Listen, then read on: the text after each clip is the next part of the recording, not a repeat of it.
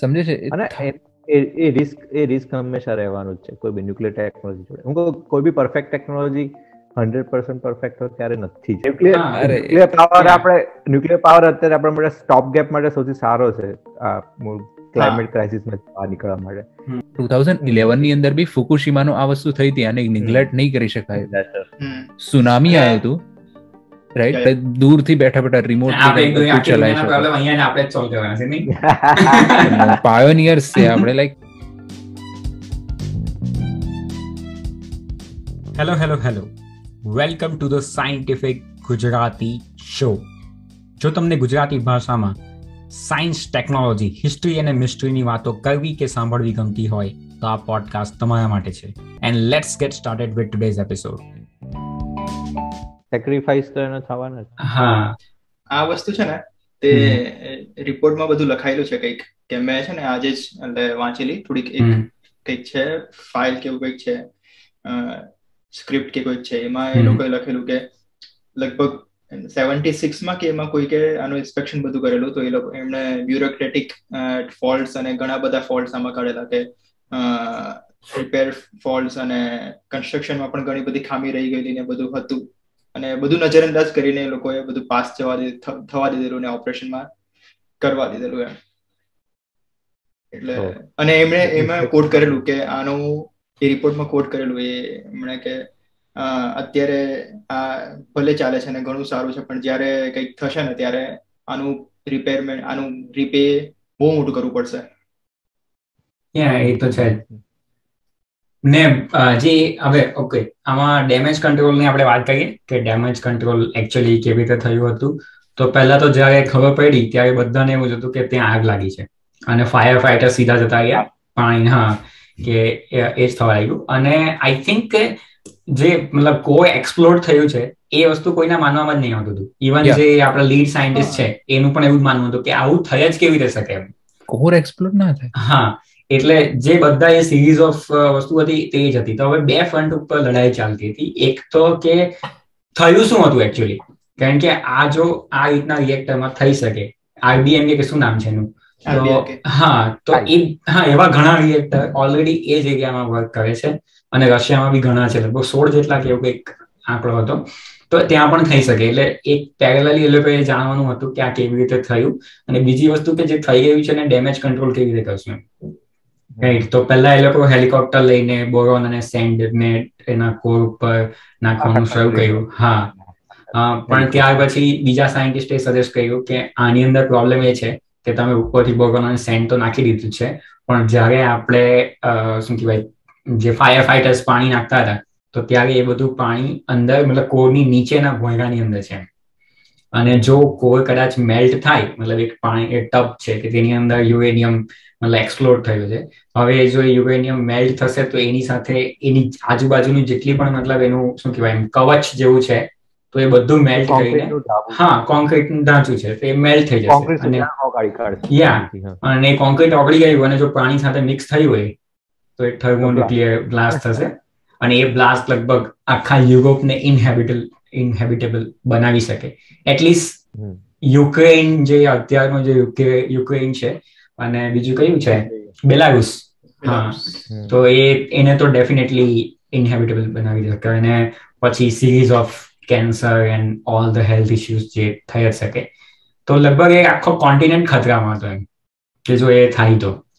તો એના માટે ત્રણ જણાને સિલેક્ટ કરવાના હતા કે ત્રણ જણા મતલબ કોઈ જે જાણતા હોય એ પ્લાન્ટને અને ત્યાંથી એ લોકો કંઈક હા પંપ મૂકીને એ બધું પાણીને બહાર કાઢી શકાય. તો that is a first emergency અને એના માટે ત્રણ જણા મળી પણ જાય છે. અને કેટલી હા યા યા. ને એ લિટરલી સેક્રિફાઈસ હતું. પણ એ ત્રણ જણા તો જો એ લોકો પાસે એક પણ ડાયલોગ નહીં હતો. ખાલી એ જ કે ઊભા થઈને પોતાનું નામ બોલે છે કે અમે રેડી છે એમ. મેં પોડકાસ્ટની અંદર આ વસ્તુ સાંભળતો હતો કે એ લોકો આના ઉપર ડિસ્કસ કરતા હતા કે જો આવું અમેરિકામાં થાય તો કેવું થશે એમ. એટલે આઈ આ નો ડાઉટ કે કોઈ પણ કન્ટ્રીમાં થાય લોકો મળી જતે આવા જે સેક્રિફાઈસ કરવા માટે રેડી હતા. પણ એ તે લોકોને દેખાતું હતું કે આ રશિયાની અંદર જે ઓબિડિયન્સની જે વાત છે કે સિસ્ટમને મતલબ ઓબિડિયન તમે કહો તો એની અંદર એ વસ્તુ હતી કે લોકો મતલબ વધારે વિચારતા નહીં હતા. કે હા ઇટ્સ લાઈક કોમરેડ વાળું જે લોકોની વાત હતી તે. યા તો એનીવે એ લોકો ત્રણ જણા જાય છે અને એ બહુ વધારે સ્કેરી હતો. આઈ થિંક સેકન્ડ એપિસોડ હતો ને? કે જેની અંદર એના એન્ડિંગની અંદર એ લોકો લાઈટ બંધ થઈ જાય અંદર. હા. બેટરીની લાઈટ હા તો એ અંધારામાં છે અને એના મતલબ એનો સાઉન્ડ ને આઈ ડોન્ટ નો બહુ વધારે રિએક્શન નો સાઉન્ડ રંકણ નો હા. હા. રેડિયેશન વોટર હોય આખું એટલે પાણી બધું રેડિયેશન વાળું હોય હા ને સરપ્રાઇઝિંગલી એ ત્રણમાંથી બે જણા હજુ પણ જીવે છે. સિરિયસલી યા મતલબ જ્યારે પણ આ સિરીઝ આવી એના ત્યાં સુધી તો મને ખબર છે કારણ કે એ લોકોએ એન્ડમાં લખેલું હતું એના એન્ડ ક્રેડિટ્સની અંદર ને એક્યુરેટ ટાઈમલાઈન ને પ્રોપર એસ્ટાબ્લિશ કરવા માટે કેટલી જગ્યાએ એ લોકોએ ઇન્વેસ્ટિગેટ કર્યું હશે પૂછ્યું હશે? એ બી રશિયામાં જઈને લાઈક એ લોકોએ ગમે તે કર્યું એમને ગુસ્સો હશે રાઈટ એમણે જોયા death whatever whatever અત્યાર સુધી જે ઇફેક્ટ છે રેડિયેશનની એના લીધે થઈને એ એમની ગવર્મેન્ટને ખિલાફ જઈને વર્લ્ડ વાઇડ મીડિયાને જે અમેરિકાની જે news production company Netflix whatever એને એ લોકો ડિટેલ્સ આપી એક્યુરેટ સરકારના ડર વગર કેજીબીના ફિયર વગર. ઘણી વાત કરે છે? આ જે બે જે જીવતા છે એટલે સી જે ખુદ જેમના નામ અંદર લખાયા છે સમજે એટલે એમને રેટ્સ લાઈક રન કરવાનો બી ડર હશે. કે હું રશિયન ગવર્મેન્ટ છે કરંટ એની ખિલાફ બોલું છું. રશિયાનું આ સિરીઝ બહાર જશે જ્યારે ચેરનોબિલ નહીં તો એ બહુ અલગ રીતે જોઈ છે. આ બધી વસ્તુ ઓલરેડી ઇન પબ્લિક છે. અને જે પેલું વેલેરી લાગાસોની જે વાત છે ને કે જેને ટેપ રેકોર્ડ રેકોર્ડ કર્યા હતા જે પહેલા જ એપિસોડમાં આપે છે તો એના પછી ઘણા બધા રશિયન સાયન્ટિસ્ટ ઓલરેડી કરી દીધું છે. અને like nineteen ninety one nineteen ninety વનની વાત છે ને આપણે? કે જ્યારે રશિયાનું વિઘટન થયું હતું. ત્યાર પછી ત્યાર પછી જે કેજીબી નો પાવર હતો અને જે બી એ લોકોનું જે કંટ્રોલ સિસ્ટમ હતી તે બધી વસ્તુ જતી ગઈ અને ત્યાર પછી ઇવન ચર્નોબિલ આજે યુક્રેનમાં છે ને? આઈ થિંક હા યુક્રેનમાં છે. તો એ રશિયાનો પાર્ટ નથી અત્યારે. ને કઈ કહેવાય નહીં. કે અત્યારે ઇન્વેટ કરવાની વાત ચાલે છે તો કદાચ થઈ બી જાય. આપણે જે રેકોર્ડ કહીએ છીએ મેં આજે સવારે જ જોયું છે. કે અમેરિકાએ કીધું છે કે ભાઈ હા બે દિવસમાં જેટલા અમેરિકનો હોય ખાલી કરી દો યુક્રેન શકે. હા. આઈ ડોન્ટ નો આ એપિસોડ રિલીઝ થાય ત્યાં સુધીમાં કદાચ પાછો યુક્રેન રશિયાનો પાર્ટ થઈ પણ જાય. યા તો તો ફર્સ્ટ ઇમરજન્સી એવી હતી ત્યાં આપણે બધું પાણી કાઢવાનું હતું. અને સરપ્રાઇઝિંગલી પાછળથી એ લોકોને ખબર પડી કે એ જરૂરી નહીં હતું. કદાચ એવું નહીં થતે. તો એ વખતે તો હા ત્યારે તો ચાન્સ હતો. શું કરું? કુલન્ટ હતું ને જે રિએક્ટરને કુલ કરે એ જ ત્યાં ફસાઈ ગયું હતું. એનું ટેમ્પરેચર બહુ ઊંચું થઈ ગયું હતું.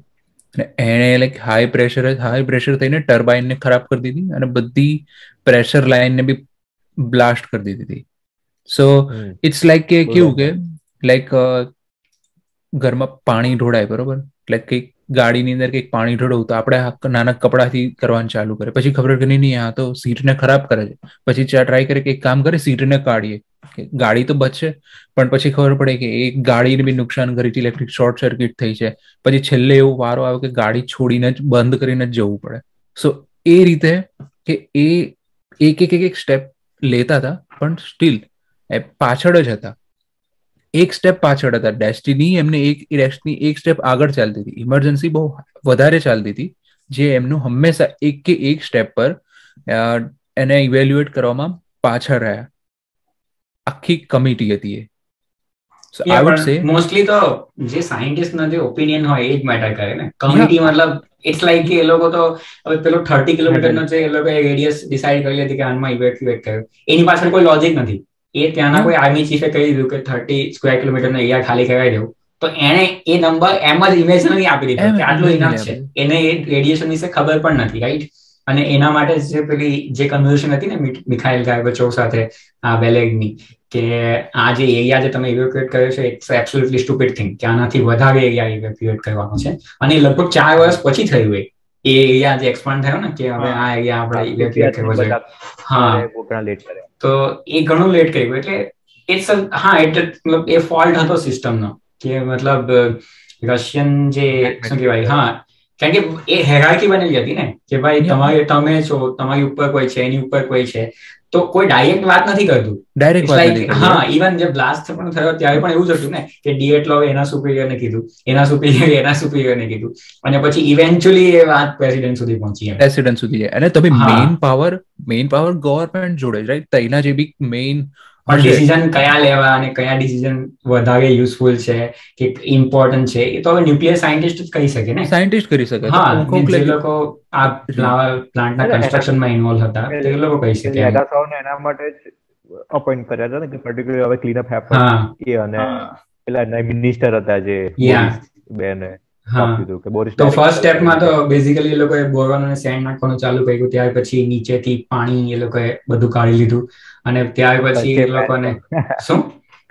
એટલે એવું કહે છે કે જે રૂફ હતું એ રૂફ પછી અલ્ટિમેટલી મેલ્ટ થવા મળે છે અને નીચે કોરમાંથી બેઝમેન્ટ તરફ હા. બધું એટલે પછી યુરેનિયમ એક કાઇન્ડ ઓફ લાવા જેવું બની જાય છે. પછી જમીનની અંદર બધું હા.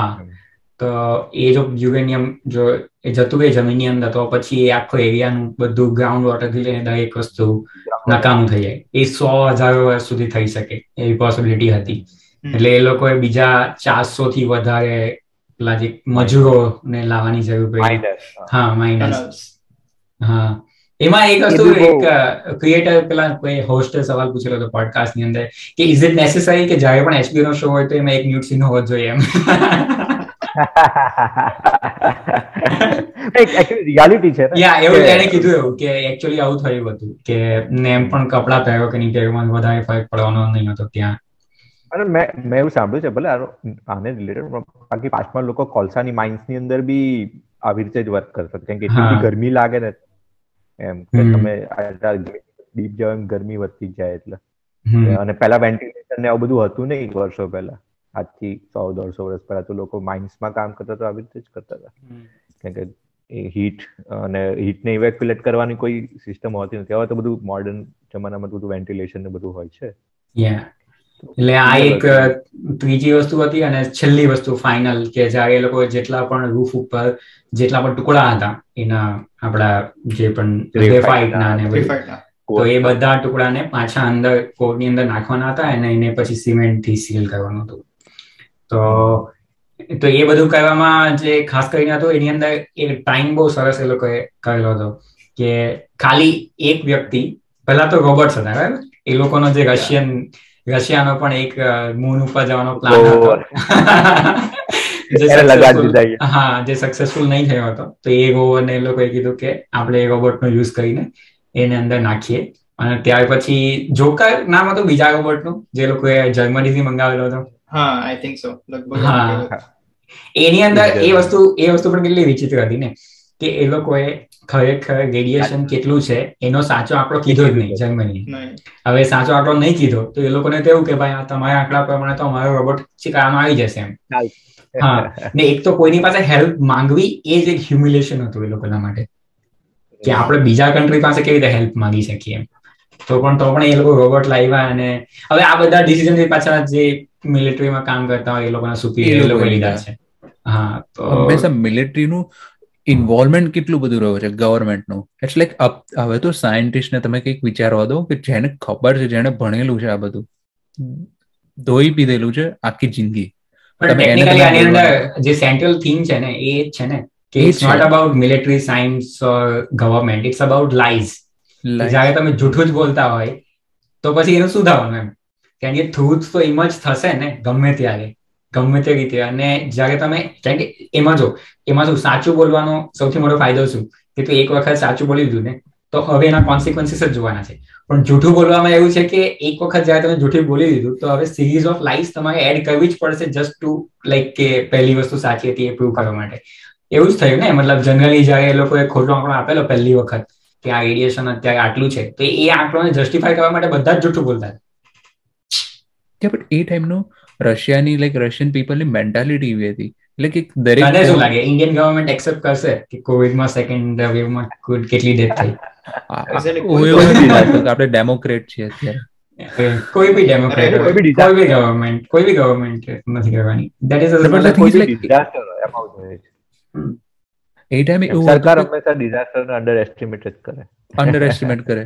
રાઈટ કારણ કે એમને નવા વખતે વોટ જોઈતા હોય ને વોટ જોઈતા હોય ને નેક્સ્ટ ટાઈમ અને અને આઉટ ઓફ સ્કોપ છે એ બધી વાત કરવી ઇન્ટરનેટ બધી જગ્યાએ કેજીબી ના લાઈક એવું ડર હોતો હતો કે ફેમિલી મેમ્બર્સ ફ્રેન્ડ્સની અંદર કોઈ એમના વિશે ચુગલી કરી દે છે કેજીબી ને કે આ માણસ છે ગવર્મેન્ટ ને ખિલાફ જાય છે. તો ફેમિલી ની અંદર બી આ વસ્તુ વાત નથી કરાતી at least yeah it's a state of surveillance કે દરેક વસ્તુને ઇવન આ વસ્તુ તો ફેક્ટ હતી કે કોલ્ડ વોર ના એરાની અંદર કે જ્યારે પણ કોઈ રશિયન સાયન્ટિસ્ટ રશિયાની બહાર જઈને પ્રેઝન્ટેશન આપે કોઈ પણ કન્ટ્રીમાં કે કોઈ પણ જગ્યાએ કોઈ પણ ટોપિક ઉપર તો કેજીબી મેમ્બર્સ ફોલો કરતા હતા એમને. ને એ દરેક વસ્તુનું રિપોર્ટિંગ થતું હતું કે એમણે કોઈ એવી વાતો નહીં કહી છે જેના કારણે રશિયાનું ઇમેજ ડાઉન થાય કે વોટ એવર એમ. તો એ વસ્તુ તો હતી. અને આઈ થિંક મોડર્ન ડે ચાઇનાની અંદર પણ હશે જ. ઇવન અત્યારે રશિયામાં બી હશે ઇટ્સ નોટ લાઈક કે એવું નહીં થતું હોય કે એ લોકો પોતાના જ નાગરિકો કે સાયન્ટિસ્ટને ટ્રેક નહીં કરતા હોય તો ખબર પડશે. શું? પચાસ વર્ષ પછી કદાચ નવી વસ્તુ ખબર પડશે કે હા આવું હતું ત્યારે. બીજી બી ઘણી નવી ઇન્ફોર્મેશન આવવાની છે ને બાર ટાઈમે ટાઈમે પણ અત્યારે તો મને વધારે એવું લાગે કે પેલું કેવું કે અત્યારે ઇટ્સ લાઈક કે સિસ્ટમ જ એવી થઈ ને કે what is the cost of life કે આપણે અત્યારે ઇનફ મતલબ લાઈસ છે કે પછી આપણે થ્રુટને આઈડેન્ટિફાઈ બી કરી શકશું એમ. Because it's like a going there right internet ઉપર જેટલું એ મતલબ વર્ઝન ઓફ ફેક ન્યૂઝ કે મિસ ઇન્ફોર્મેશન જે અત્યારે બહુ વધારે વર્ડ ચાલે છે અને ડીપ ફેક્સ મતલબ ભૂલી જાઓ. પછી તો મતલબ આઈ ડોન્ટ નો કે ઇન ફ્યુચર આપણે આઈડેન્ટિફાઈ બી કરી શકશું કે કઈ વસ્તુ સાચી છે કે નથી એમ. કારણ કે આઈ મને એવું લાગે કે એક વખત એ સમય એ પણ હતું ને કે રિટર્ન ઇન્ફોર્મેશન બહુ વધારે વેલ્યુએબલ હતી રાઈટ કે તમે કોઈક જર્નલમાં કંઈક લખી દીધું કે વોટ એવર તો એને જનરલી ફર્જ નહીં થઈ શકતું હતું એમ. અત્યારે તો તમે થી માંડીને ટેક્સથી માંડીને કોઈ મીડિયમ નથી કે જે એવું નથી મતલબ સેફ છે કે જેને તમે ફર્જ નહીં કરી શકો એમ. અને ખાસ કરીને અત્યારે કેવું આખી દુનિયા નેગેટિવ ઉપર ચાલે છે. There is no like true or false દરેક વસ્તુ નેગેટિવ છે. કે આ આવું હતું આવું હતું આવું હતું આવું હતું. તો દેટ ઇઝ સો સ્કેરી કે અત્યારે જે વસ્તુ થઈ ગઈ કદાચ ફ્યુચરમાં આપણને ખબર બી પડે કે નહીં ખબર પડે શું સાચું હતું અને શું નહીં હતું. અને આ પોડકાસ્ટ એ લોકોએ જે એન્ડ કરેલો હતો ને તેની અંદર પણ એ જ હતું કે અલ્ટિમેટલી આપણે પાંચ કલાક સુધી અનુભવ વાત કરી છે. પણ તો પણ એક એવી કઈ વસ્તુ છે જે તમે ટેક અવે તરીકે લીધી હોય. આ મતલબ આખી સિરીઝ બનાવીને અને આ પાંચ એપિસોડ કરીને. તો એણે એ જ કીધું કે અત્યારે પણ હજારો ન્યુક્લિયર વેપન્સ જે છે, તે કોઈક ને કોઈક જગ્યાએ છે. ખાસ કરીને રશિયા, અમેરિકામાં પ્લસ બીજા બધા દેશોમાં ઇન્ક્લુડિંગ ઇન્ડિયા એન્ડ પાકિસ્તાન તો હાઉ ડુ વી નો કે આપણને ખબર છે કે જેટલું પણ એ લોકોનું સાયન્ટિફિક કે ટેકનોલોજીકલ એડવાન્સમેન્ટ છે, એના પ્રમાણે દરેક વસ્તુ ફૂલપ્રૂફ બનેલી છે અને કોઈ પણ વસ્તુ એમને નહીં થઈ શકે. કે એક્સિડેન્ટલી નહીં થઈ શકે. વિધાઉટ એની લાઈક કે એને આપણે સિરીઝ ઓફ સ્ટેપમાં ચાલુ કરીએ. પણ હાઉ ડુ વી નો કે એમાં કોઈ ફોલ્ટ નથી? કે આ રિએક્ટરના એક ગ્રેફાઇટની ટીપ કેમ તમે એડ કરી, તો એની અંદર જે ફોલ્ટ હતો. રાઈટ તો એવો કોઈ ફોલ્ટ કોઈ પણ નાના મોટી સિસ્ટમમાં છે કે નથી, આપણને કેવી રીતે ખબર ને પ્લસ કેટલા લોકો ત્યાં કામ કરે છે જે સાયકોપાથ નથી એમ? ડીએટલો જેવા. તો આ બહુ વધારે સ્કેરી ક્વેશ્ચન હતો.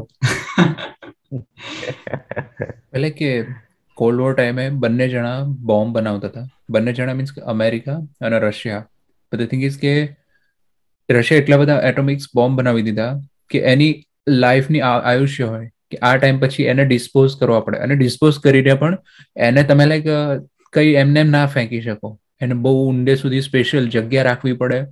ત્યાં એને દાટવા પડે. અને એ બી પ્રોસેસ બહુ કોસ્ટલી છે. ને એ બી ટેક્સ પેયરના મની છે. તો એની માટે અમેરિકા હેલ્પ કરી હતી એની ટેકનોલોજીથી રશિયાને. સો હાઉ અમેરિકાના America how funny it is right કે એની વિરુદ્ધ એ લોકોએ ડીલ હમણાં રિસન્ટ યરમાં સાઈન ઓબામાના ટાઈમમાં એ લોકોએ ડીલ સાઇન કરી હતી કે હવે આપણે બહુ વધારે નહીં બનાવીએ. એકબીજા સાથે નંબર શેર કરીએ. તમારી પાસે કેટલા છે અમારી પાસે કેટલા છે અને ટ્રાય કરીએ કે થોડા ઓછા કરીએ.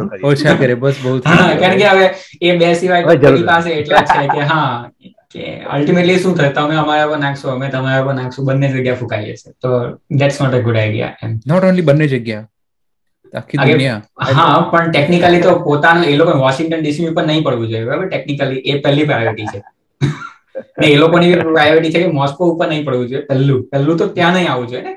એના પછી ભલે પછી. લાઈક લાઈક આ આ વસ્તુ છે ને એટલી કોમ્પ્લિકેટેડ છે કે આપણે મોત સાથે રમી રહ્યા છે. એનો એનો આપણને ક્યારે અંદાજ જ નતો. જ્યાં સુધી આ બધી ઇવેન્ટ્સ નથી થઈ. આ એક કેટલી ન્યુક્લિયર ઇવેન્ટ હું કહું છું કે ન્યુક્લિયર વેપન્સ ન્યુક્લિયર રિએક્ટર્સ તમે એની સાથે તમે એનો ઇકોનોમીમાં કાં તો ફિયરમાં તમે કન્વર્ટ કરતા માંગતા હો રાઈટ કે લાઈક સેફટી માટે અમે તો રાખીએ છીએ. મારી જોડે ગન છે સેફટી માટે છે. કોઈની પર અટેક કરવા માટે નથી.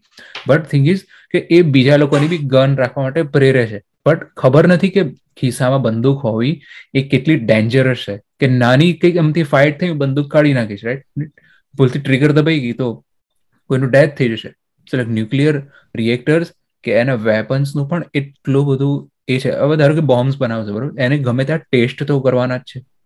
તમને ખબર પડશે. અને ટેસ્ટ ક્યાં કરશે?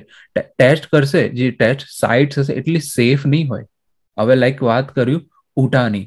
તો એક ઉટાની અંદર એક મૂવી બનતું હતું. મૂવીનું નામ લાઈક એમાં એમાં જોન વેઇન નામનો એક્ટર હતો અને બાકીના બધા ફિફ્ટી સિક્સ એક્ટર્સ હતા કે જે ઉટાની અંદર નાઇન્ટીન ફિફ્ટી સિક્સની અંદર શૂટિંગ કરતો હતો. કન્વર્જન યુએસની વાત કરે છે? યુએસની વાત કરું છું. યુએસમાં ઉટામાં. ત્યારે એ લોકો શૂટિંગ કરતા હતા. ઓન એને એની ખાસ દોઢસો બસો કિલોમીટર દૂર આ US government bomb test test site હતી. તો થિંક ઇઝ કે ત્યાં જેટલા બી બોમ્બ બ્લાસ્ટ થયા હતા ને ત્યાંથી વિન્ડ એ ડાયરેક્શન હતો કે જ્યાં મૂવીનું શૂટિંગ થતું હતું. તો એ લોકો રોજે રોજ એટલું રેડિયેશન લેતા હતા વિન્ડના લીધે. એમાંથી ઘણા બધા લોકો leukaemia breast cancer thyroid like થાઇરોઇડનું cancer પછી લીવર ફેલિયર સો આવા બધા રોગથી એ લોકો મરી ગયા અને મે બી તડપી તડપીને ડેથ થઈ ગઈ એમની. સો આ વસ્તુ પણ ન્યૂઝમાં ક્યારેય નથી આ તમે સાંભળ્યું છે આ વસ્તુ? આ અમેરિકાની ભૂલ હતી. આ કેમ બહાર નથી આવી આ રશિયાની તમે વાત બહાર કાઢો છો. તો આ વસ્તુનો બી ખુલાસો કરો. એક મિનિટ તું આખા મતલબ આખે આપણે એક કલાક વાત કરી. તો તેની અંદર તું દરેક વાતને પોલિટિકલી કેમ લઈ જાય છે? આપણે પોલિટિકલી નથી લઈ જતો. કે આપણે ભૂલમાંથી શીખવાનું હોય. મારું કહેવાનું વાત પણ પોઈન્ટ હવે એ છે જો એક વસ્તુ સમજ. કે અત્યારે આપણે જે વાત કહીએ છીએ. ચર્નોબિલ વિશે કહી શકાય ને તું મને કે તું મને દુનિયાની એક ગવર્મેન્ટ બતાવ તું દુનિયાનો એક દેશ બતાવ કે જેની જે પરફેક્ટલી કામ કરતો હોય. બરાબર? અને એના વિશે મારી પાસે કઈ બોલવા માટે નહીં હોય. તું મને એક દેશ બતાવ ખાલી તું એટલે પોઈન્ટ એ નથી. યા એટલે ઇટ્સ નોટ અ પોઈન્ટ કે મતલબ મારે કઈ કોઈના વિશે વાત નથી કરવી. કે પોઈન્ટ એટલે મતલબ એની મેં મજાક જ કહ્યું છું. I just want to say કે આપણે જે વાત કહીએ છીએ ને તો એમાં વાત આપણે ચર્નોબિલની વાત કરીએ છીએ.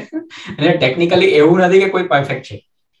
બરાબર. અને ખાસ કરીને મારે જનરલી એવું કહેવું છે કે ન્યુક્લિયર જે ટેકનોલોજી છે જે હા ફર્સ્ટ વેપન બને એ વાત સાચી પણ ન્યુક્લિયર જે એનર્જી છે દેટ ઇઝ ફેર મતલબ બહુ ઘણા ઘણી સેફ છે ને ઘણું યુઝફુલ છે ઇન ફ્યુચર કે આપણને એની જરૂર છે. વધારે ન્યુક્લિયર પાવર પ્લાન્ટ બનાવવાની જરૂર છે. અને એના ઉપર લોકો મતલબ આઈ ડોન્ટ નો કહી શકે કે મિનિમમ સેવન્ટી એટી થી કામ કરે છે. તો આ બધું એમ જ નથી બની જતું એમ કહેવાનો મતલબ મારું માનવું છે કે નહીં ઘણા એક્સપિરિયન્સ લોકો અમે બેઠા છે. થિંગ ઇઝ કે જે જે એની એનો જે ભોગ આપ્યો છે ને ટેસ્ટ કરવા માટે આ ટેસ્ટ સાઇટ્સની અંદર જે લોકોને ડેથ થઈ એ લોકો તડપી તડપીને મર્યા. ચેરનોબિલની અંદર લાઈક એ જગ્યા અત્યારે ત્યાં તમે ડેવિડ એટન એટનબર્ગની એક નવી ડોક્યુ સિરીઝ આવી છે. એની અંદર એ ત્યાં જઈને એને શૂટિંગ કર્યું છે. મે બી ત્યાંની વાઇલ્ડ લાઈફ બતાવી છે. ત્યાં જઈને શૂટિંગ નથી કર્યું? I don't I don't think so શું નામ છે?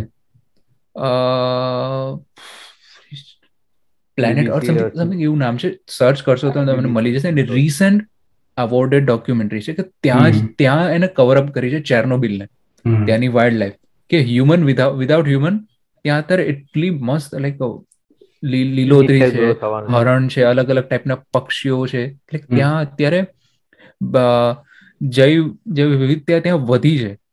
અને તે લોકો મેં આનું ટ્રેલર એવું કંઈક જોયું છે. જોયું છે રાઈટ સેન્ડ કરજે ને મને આપણે તો દર મહિને એકાદ કરવાનું છે તો એના ઉપર કરી લઈશું એ સેમ એના જેવું લાગે છે. હું વધારે બહુ ઓપોર્ચ્યુનિસ્ટિક બની ગયું છે મને લાગે છે. આવી કોઈ વસ્તુ કઈ ને કઈ નવું કે આ છે તો હા કઈ નહીં આના ઉપર એપિસોડ કરી દેશું આપણે. આઈ એમ લેજન્ડ મૂવી જોયું હતું વિલ સ્મિથનું? એના જેવું પીપીએત એવું જ છે અત્યારે એકચ્યુઅલી કે માણસો રહેતા તો પણ માણસ બધું એમને એમ જેમ હતું એમને મૂકીને અચાનક જતા રહ્યા એમ. હા જે પેલા ફાયર ફાઈટર ના જે ક્લોથ્સ હતા જે એ લોકોએ બેઝમેન્ટમાં નાખેલા હતા ત્યાં જો એમને ડબલો હતી એમને રેડિયેશન એક્ટિવ છે. અને લોકો એક અચાનક ખાલી થઈ ગયું તો હવે નેચરે ટેક ઓવર કરી લીધું છે ટેક ઓવર કરી લીધું. હવે આની અંદર છે ને આપણે જો વાત કરવા માટે છે ને ઘણા બધા ટોપિક છે. મતલબ ટેકનિકલી એક એક પોઈન્ટ મારે એડ કરવો જોઈએ કે ન્યુક્લિયર ટેકનોલોજી બહુ સરસ રીતે ને એડવાન્સ ગ્રો કરતી હતી સેવન્ટીઝ એટીઝની અંદર. પણ આ જે અમુક અમુક જે એક્સિડન્ટ થયા ને તો એના કારણે બધું ફંડિંગ બંધ થઈ ગયું.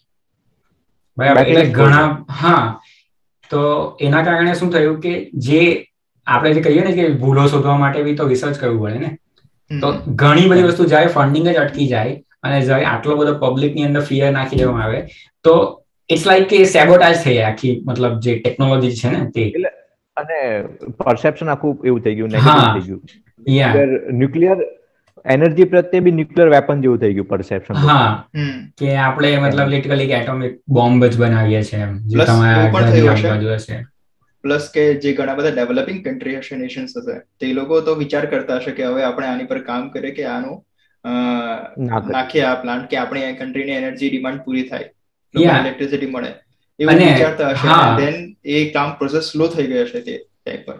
લિટરલી મેં તને કેમ અત્યારે આપણે ખાલી એક ન્યુક્લિયર પોડકાસ્ટ ચાલુ કરીએ ને જેમાં દરેક વખતે ખાલી ન્યુક્લિયર એનર્જી પર વાત કરીએ. પચાસ સો એપિસોડ ના આઈડિયા તો હું તને હમણાં આપી શકું. બરાબર. કારણ કે આની અંદર પોલિટિક્સ બી ઓછું નથી ને? તું સમજ કે રશિયા અને અમેરિકાએ પહેલી વખત જયારે એ લોકોએ ન્યુક્લિયર વેપન્સ કે પાવર પ્લાન્ટ બનાવ્યા. તો હવે તું મને એમ કે કે એ લોકો જો બનાવી શકે તો બીજા કન્ટ્રીને આપણે બનાવવા દેવા જોઈએ કે નહીં?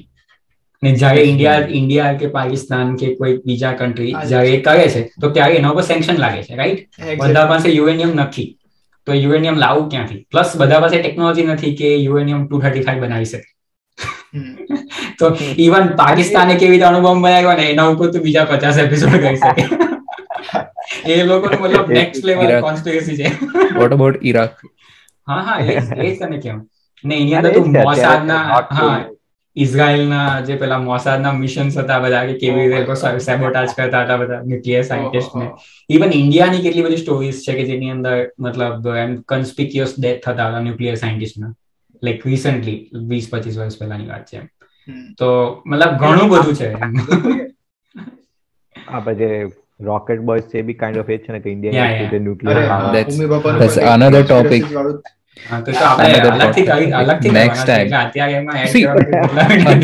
હું માનું છું ન્યુક્લિયર ઇન ફ્યુચર ન્યુક્લિયરમાં છે એવું કંઈક સારી ટેકનોલોજી દેવા એવા ડેવલપમેન્ટ થશે કે હું નોઝ કે યશ ઇલેક્ટ્રોનિક કમ્યુનિકેશન પર એટલું પરફેક્ટ વર્ક કરે કે આપણે દૂરથી બેઠા બેઠા રિમોટ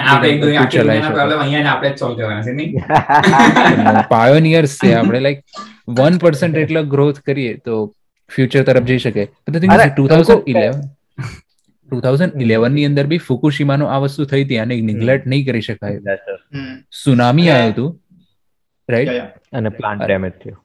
પ્લાન્ટ ડેમેજ થયો હતો રાઈટ તો એમાં સેમ જનરેટર ફેલ ફેલિયર થયું હતું એના જેવું સમથિંગ હતું બટ એ જગ્યાએ પણ રિએક્ટર મેલ્ટડાઉનના ઇસ્યુ આવ્યા હતા. ખાસા બધા લાઈક સમથિંગ સોળ સોળ હજાર લોકોને ત્યાંથી ઇવેક્યુએટ કર્યા હતા. એમાંથી એમાંથી ત્રેવીસો લોકોની ડેથ થઈ હતી. કેન્સર્સ ને થાઇરોઇડ એના લીધે રાઈટ સો રિસેન્ટલી થયું છે તો. ટેન યર્સ અગો થયું છે. આના સાથે એક છે એટલે મને તો અહીંયા આવીને ખબર પડી. હું જર્મનીમાં આવ્યો ને પછી મને ખ્યાલ આવ્યો. એટલે કે અહીંયા તો લોકો શું વિચારે છે? એટલે ગવર્મેન્ટ શું કરે છે? ખબર કે ટુ થાઉઝન્ડ ઇલેવન ના ઇન્સિડન્ટ પછી આ લોકોએ ન્યુક્લિયર રિએક્ટર્સ ને શટડાઉન કરવાના ચાલુ કર્યા. અને ચાલુ કર્યું. હા અત્યારે એ લોકો બધું રિન્યુએબલ એનર્જી પર મોસ્ટલી અને બાકીનું કોલ અને વિન્ડ અને એના પર બધું ચલાવવાનું વાત કરે છે. એટલે એના પર જ ચલાવવાના છે. હવે છેલ્લો એક બે બાકી છે. તે પણ બે વર્ષમાં એ લોકો બંધ કરી દેવાના છે બસ. એવું છે. એવું કહી શકો ન્યુક્લિયર રિએક્ટર ચલાવવાના જેટલા ફાયદા છે ફ્રાન્સ ફાયદા? અલગ છે ફ્રાન્સ તો ફ્રાન્સ તો લગભગ 70 80% જેટલું એ લોકોનું ન્યુક્લિયરમાંથી આવે છે. અને આઈ થિંક ફ્રાન્સ દુનિયામાં સૌથી વધારે એ લોકોનો ડિપેન્ડ એના ઉપર. એક જ કન્ટ્રી છે લગભગ. હા એવું છે. પણ એ બહુ જો નેબરિંગ કન્ટ્રીઝ જ છે કે જેમની એનર્જી પોલિસીસ ઘણી અલગ છે. એટલે હા હવે પાકિસ્તાનમાં ન્યુક્લિયર પ્લાન્ટ ચાલતા હોય તો તેમાં મને ડર તો લાગે.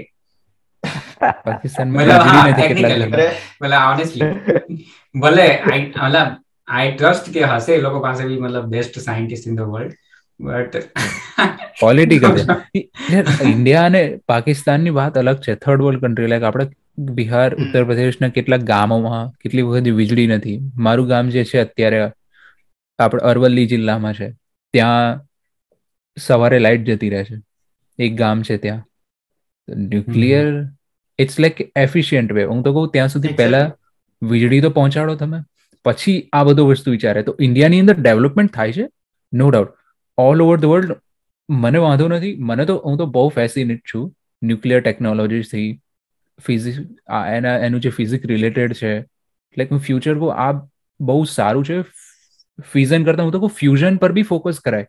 ધ થિંગ ઇઝ એના જેટલા બી રિસ્ક ઇન્વોલ્વ છે એ તમારે જેટલું બી પ્રોફિટ તમે બનાવશો ને એ બધું કવર અપ કરી છે, એને બી વટાઈ જશે, એનું રિસ્ક સમજો ચેરનોબિલની અંદર એ લોકોએ જેટલો ફાયદો કર્યો હશે એનર્જી બચાવી હશે, એના કરતાં એ લોકોએ વધારે ઇન્વેસ્ટ કરવી પડી એ ન્યુક્લિયર રિએક્ટરને બંધ કરવા. શું કર્યું હતું છેલ્લે એ લોકોએ સિમેન્ટ હવામાંથી નાખીને આખો ચણી દીધો પ્લાન્ટને કોર નાખી પેક કરી દીધો, હેલિકોપ્ટરથી સ્પ્રે કરીને સિમેન્ટ ત્યાં સુધી થયો અને તો પણ નહીં. એટલું કવરઅપ નતું થયું. એ ચેરનોબિલ આખી જગ્યા બધાએ છોડી દીધી. આજુબાજુના કેટલા એરિયા સુધી.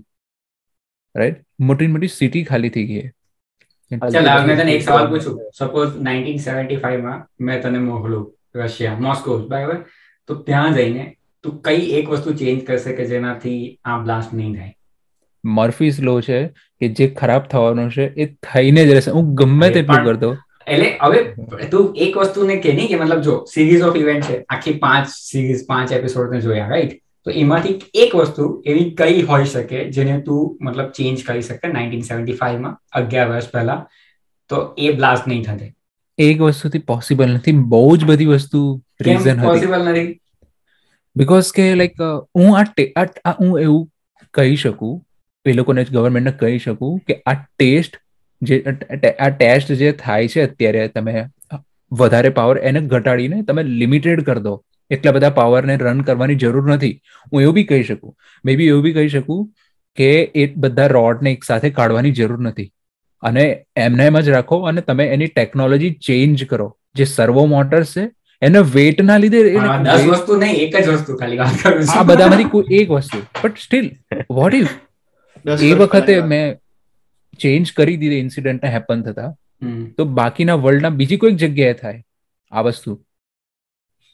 લોકો શીખશે ને હિસ્ટ્રીમાં ઇવેન્ટ થઈ તો ચેર્નોબિલમાંથી ઇવેક્યુએટ કર્યા છે. રશિયન લાઈક લાઈક એ પોપ્યુલેટેડ નતો. વોટ ઇફ લાઈક ફ્રાન્સ બી સિટીની અંદર થાય? સમજે છે? એ રિસ્ક એ રિસ્ક હંમેશા રહેવાનું જ છે કોઈ બી ન્યુક્લિયર ટેકનોલોજી જોડે. હું કોઈ બી perfect technology hundred percent perfect હોય ત્યારે નથી એસએપ સાયન્સ અને પેલું કર્ટ ગુજાર્ટ એ બંનેના વીડિયો છે ને એની ઉપર કે કેટલા લોકો ન્યુક્લિયર યા ન્યુક્લિયર એક્સિડન્ટમાં જેની ડેથ થઈ પ્લસ ફોસિલ ફ્યુલથી કેટલા લોકોની ડેથ થઈ. એ બેનું કમ્પેર કરેલું છે. અને એમાં અને એ છે ન્યુક્લિયર ન્યુક્લિયર પાવર આપણે ન્યુક્લિયર પાવર અત્યારે આપણા માટે સ્ટોપ ગેપ માટે સૌથી સારો છે આ ક્લાઇમેટ ક્રાઇસિસમાં બહાર નીકળવા માટે. કે શોર્ટ ટાઈમની અંદર ફટાફટ આપણે ફોસિલથી છૂટા થવું એટલે ન્યુક્લિયર પાવર જ છે આપણે જોડે કે જેનાથી ઝડપથી કરી શકીએ. એમ. અને પછી મતલબ હા બોલો. અને પછી જ્યારે પૂરતું રિન્યુએબલ એનર્જી પર આપણે શિફ્ટ થઈ શકીએ પોસિબિલિટી આવી જાય હંડ્રેડ પર્સન્ટ એના પર ડિપેન્ડન્ટ થઈ શકીએ એવી. ત્યારે પછી ન્યુક્લિયર પાવરને ડીચ કરી શકીએ આપણે.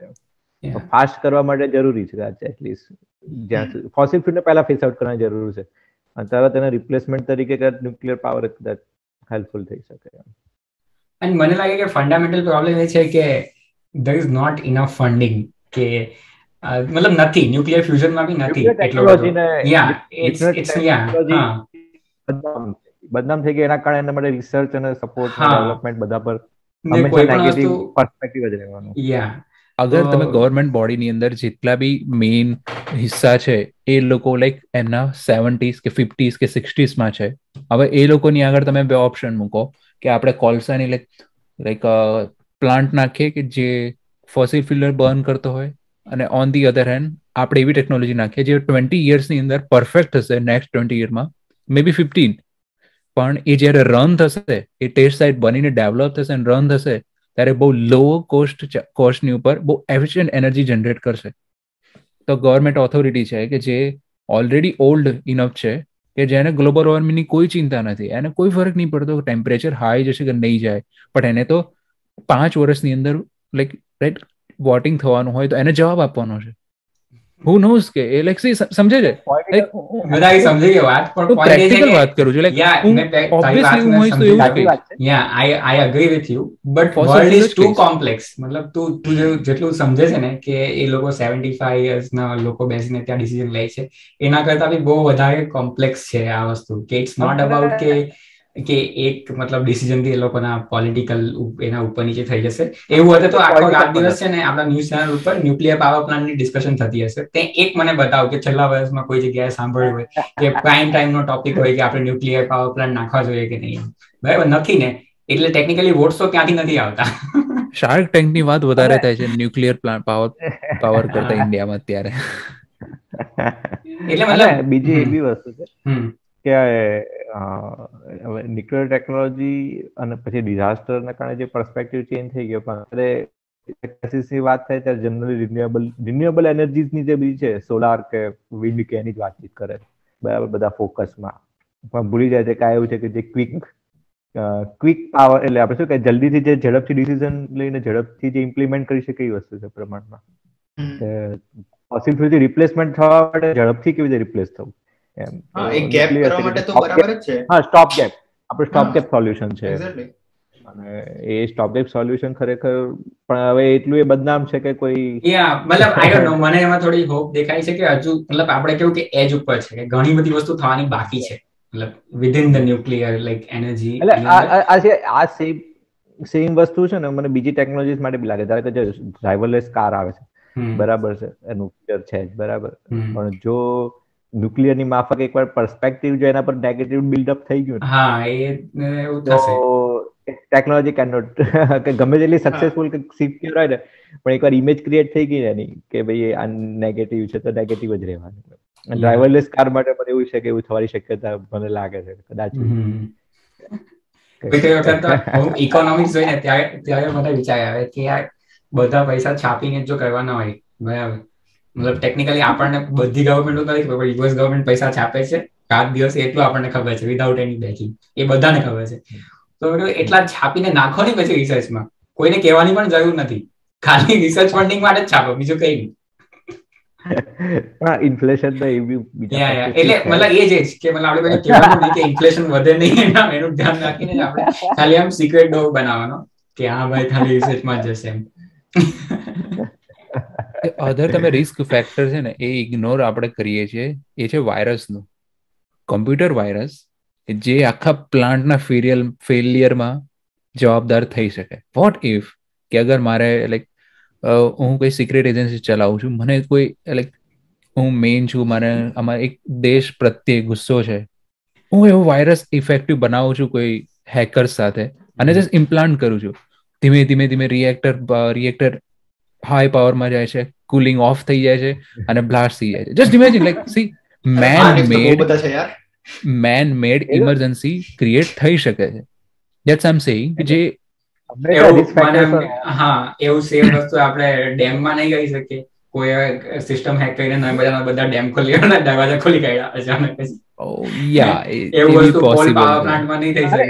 એનાથી એનાથી સિમ્પલ ઇલેક્ટ્રિક ગ્રીડ ને ફેલિયર નથી શકે એવું સિમ્પલ ટ્રીપ થઈ જાય મતલબ કઈ સિસ્ટમ એવી છે કે જે તને એવું લાગે કે હેકર ક્રિટિકલ નથી. બધી ક્રિટિકલ જ છે. બધી સિસ્ટમ ક્રિટિકલ છે. એવું નથી. ઇવન પાવર ગ્રીડ ફેલિયર થાય તો બી કેવડું મોટું ડેમેજ થાય.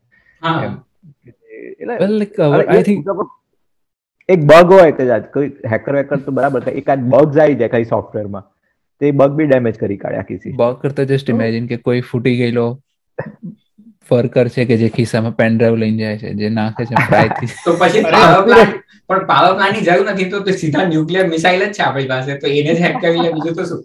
મતલબ ટેકનિકલી નુકસાન જ કયું છે ને?